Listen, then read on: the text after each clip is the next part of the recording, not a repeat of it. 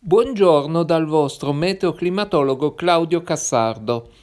Anche la pillola di oggi parlerà di clima.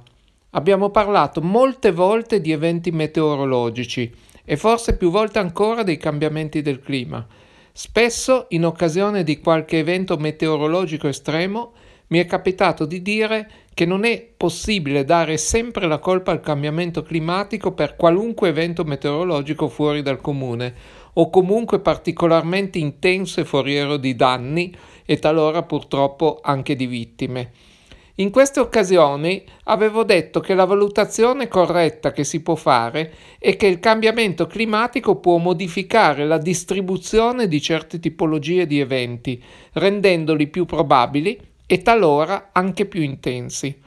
Oggi, nel ribadire queste affermazioni, vorrei approfondire il discorso anche alla luce della quarta edizione della mappa redatta dall'organizzazione Carbon Brief, che mostra l'impronta antropica dedotta in oltre 350 studi peer-reviewed, cioè pubblicati su riviste con revisori, dell'ultimo ventennio che hanno analizzato più di 400 eventi meteorologici estremi, come ondate di calore, siccità, cicloni tropicali, alluvioni e altri, e anche alcuni effetti come l'innalzamento del livello del mare, lo sbiancamento dei coralli, gli incendi e altri ancora in tutto il mondo. Il risultato, che adesso cercheremo di analizzare più a fondo, evidenzia in maniera crescente che le attività umane, attraverso i loro effetti sul cambiamento climatico in corso, stanno facendo aumentare il rischio di alcune tipologie di condizioni meteorologiche estreme in particolare quelle legate al caldo, in quanto proprio il problema dell'attribuzione di tali eventi a determinate cause umane o antropiche o naturali è stato uno degli oggetti dell'analisi. Questo problema non è nuovo, in quanto recenti ricerche sono state persino in grado di rilevare l'impronta digitale del cambiamento climatico su singoli giorni nell'insieme delle misure di temperatura media globale a partire dal 2012 e su un anno addirittura a partire dal 1999.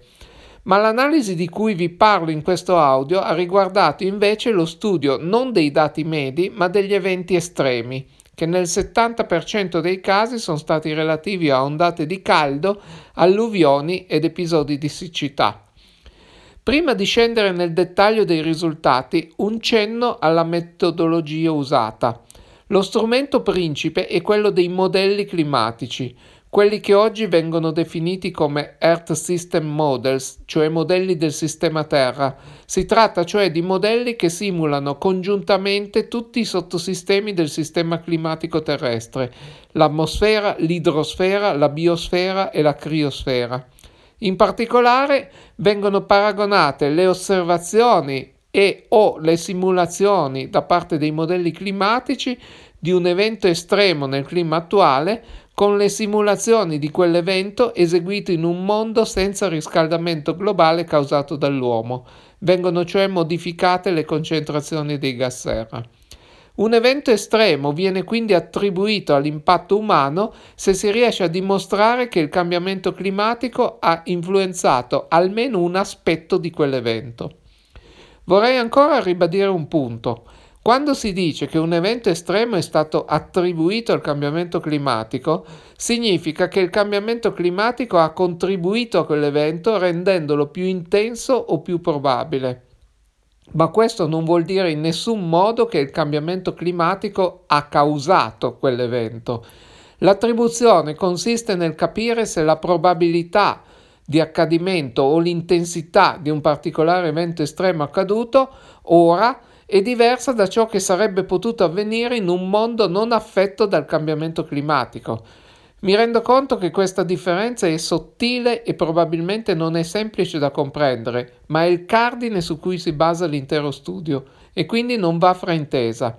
E per questo provo a fare un paragone. Immaginiamo che la squadra di calcio X un certo anno vinca il campionato vincendo 30 partite su 38.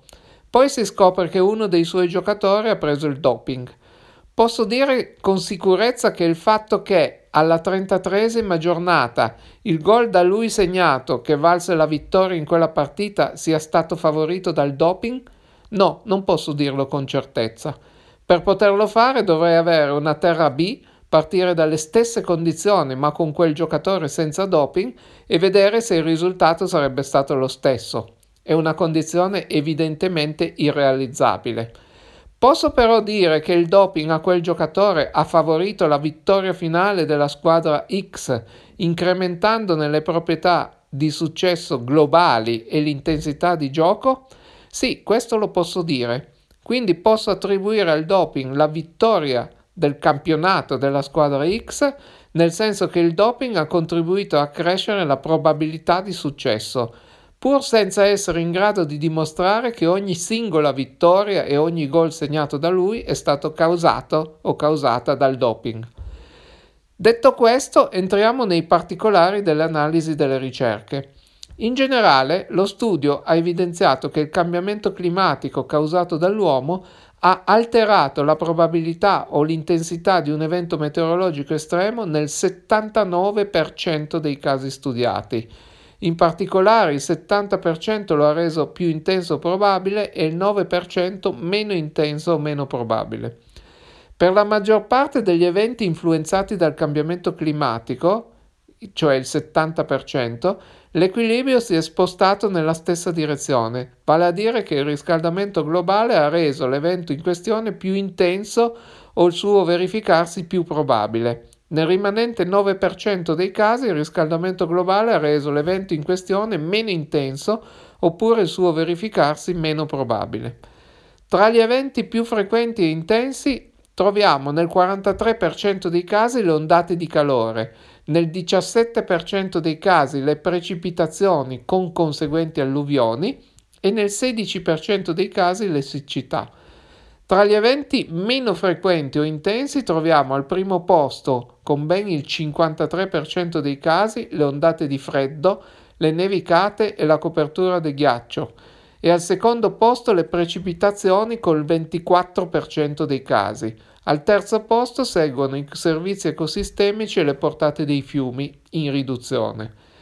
È quindi interessante vedere che, a seconda delle zone interessate, le precipitazioni sono a volte più abbondanti e intense e conseguentemente in grado di provocare alluvioni e in altri casi meno abbondanti e intense, con effetti a cascata sulle portate dei fiumi ridotte.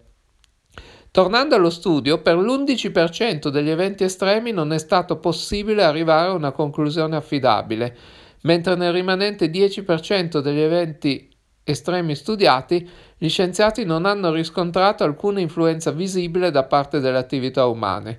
Tra questi i più frequenti sono episodi di siccità e di alluvioni, due estremi di tipo opposto ma legati allo stesso tipo di fenomeno, le precipitazioni e il loro effetto sul bilancio idrico. Questo risultato non sorprende, in quanto le precipitazioni rappresentano un segnale con una sua variabilità molto grande, che spesso, soprattutto a piccola scala, rende difficile addirittura riconoscere in modo significativo la presenza di un trend, a causa proprio della grande variabilità interannuale del segnale. Giusto per fare un esempio, a Torino la pioggia media annua si attesta sugli 850 mm circa, ma non sono infrequenti anni con valori superiori a 1200 mm oppure inferiori a 600 mm, valori che sono l'uno il doppio dell'altro e che rendono non significativo il trend secolare che peraltro non mostra variazioni apprezzabili nell'ultimo secolo. C'è un settore nel quale gli studi di attribuzione stanno raggiungendo percentuali bulgare ed è quello relativo alle ondate di calore.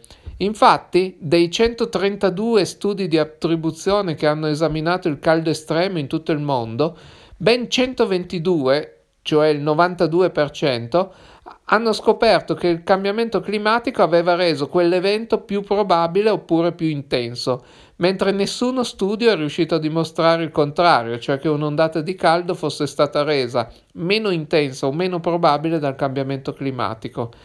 Dei dieci studi rimanenti, due non hanno identificato influenza e gli altri otto sono stati inconcludenti. Dopo la tremenda estate 2003 in Europa, gli impatti sulla salute sono diventati sempre più un punto centrale negli studi di attribuzione e da allora le ondate di calore sono diventate l'evento estremo più studiato nella letteratura sull'attribuzione. Tuttavia, recentemente questi risultati, forse per via della loro costanza, stanno diventando sempre meno interessanti per i ricercatori, a meno che l'evidenza non sia davvero straordinaria, come nel caso dell'ondata di calore del 2013 in Corea, che secondo uno studio è diventata addirittura 10 volte più probabile a causa dei cambiamenti climatici. Tra i pochi casi di studi inconcludenti, quello relativo alle altissime temperature registrate nel maggio 2016 in India, apparentemente non collegabili al riscaldamento globale, gli autori hanno suggerito che la mancanza di una tendenza rilevabile potrebbe essere dovuta all'effetto di mascheramento sul riscaldamento causato dall'abbondante presenza di aerosol. Del resto, che gli aerosol costituiscano un feedback negativo che contrasta e limita il riscaldamento globale è cosa nota da anni. Peccato che, dall'altro lato della medaglia, vadano messe in conto le numerose morti causate dall'inquinamento atmosferico che questi aerosol producono. Per la cronaca si parla di circa 60.000 morti all'anno solo in Italia una cifra che dovrebbe far sì che si parli di questo problema ogni giorno come prima notizia nei nostri media e invece non se ne parla praticamente mai. Come anticipato in precedenza, riguardo alle precipitazioni estreme e alle alluvioni, l'influenza delle attività umane è nettamente inferiore al caso delle ondate di calore, soltanto il 69%, tra cui il 58% è correlato da un aumento dell'intensità dell'evento e l'11% ha una diminuzione. Per quanto riguarda le precipitazioni, abbiamo già detto in precedenza che il segnale ha una variabilità intrinseca molto maggiore rispetto a quella della temperatura. Per quanto riguarda le alluvioni, c'è da dire che queste sono anche il risultato di come un territorio risponde alle precipitazioni, o per dirla con parole più scientifiche, sono la conseguenza del bilancio idrologico, in cui la precipitazione è solo uno dei termini che lo compongono e in cui alcuni dei termini hanno una forte dipendenza da fattori antropici, come ad esempio l'uso del suolo o il drenaggio, che possono giocare un ruolo fondamentale nel determinare il bilancio stesso. Inoltre, i danni conseguenti alle alluvioni dipendono anche fortemente dalla pressione antropica e addirittura fenomeni alluvionali che avvengono in zone disabitate o poco popolate non fanno notizia e spesso non sono considerati negli studi, anche se sono rilevanti di per sé. Per quanto riguarda i numerosi studi che non hanno trovato relazioni tra le precipitazioni intense e il cambiamento climatico, è importante sottolineare che l'assenza di prove per un collegamento al cambiamento climatico non è equivalente a una prova di assenza. In altre parole, non significa necessariamente che non vi sia stata alcuna influenza umana, ma semplicemente che una particolare analisi non l'ha trovata. Altri in futuro però potrebbero farlo. Questo è il motivo per cui un singolo studio non dovrebbe mai essere considerato conclusivo in merito a come il cambiamento climatico possa influenzare un dato tipo di condizioni meteorologiche estreme, soprattutto se il risultato è negativo.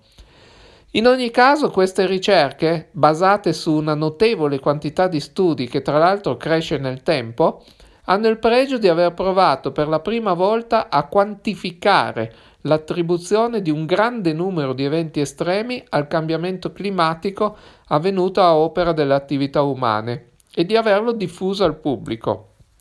Questo rapporto è facilmente trovabile e scaricabile impostando su qualunque motore di ricerca del proprio browser le due parole Carbon Brief e il mio invito a chi non ha problemi con la lingua inglese è di dargli un'occhiata. Chi invece non mastica la lingua di Shakespeare può sempre usare utility come Google Translator che funziona in modo decente e permette di leggere in italiano. Il testo, pur essendo un po' tecnico, a mio avviso è abbastanza comprensibile anche per i non esperti. Se poi volete un'introduzione guidata ai cambiamenti climatici, ecco due ulteriori consigli di lettura. Il primo è il libro Temporale Tornado che ho pubblicato insieme ad altri cinque coautori e di cui ho già parlato in uno degli scorsi audio, in cui le prime 69 pagine sono dedicate al clima e ai cambiamenti climatici. Ma leggete anche le altre 731 che sono una bella lettura che vi farà appassionare ad alcuni eventi estremi come i temporali e tutto ciò che vi è connesso. L'altro consiglio di lettura invece è del tutto gratuito e magari ve ne parlerò in modo più approfondito in un audio a parte. Si tratta della seconda edizione di Lessico e nuvole, le parole del cambiamento climatico, a cui ho lavorato insieme ad un team di colleghi dell'Università di Torino e di cui potete trovare il file PDF cercando sul motore di ricerca esattamente queste parole Seconda edizione Lessico e nuvole, le parole del cambiamento climatico. È gratis, perché non approfittarne? Bene, con questi consigli di lettura, per oggi vi saluto e ci sentiamo alla prossima pillola.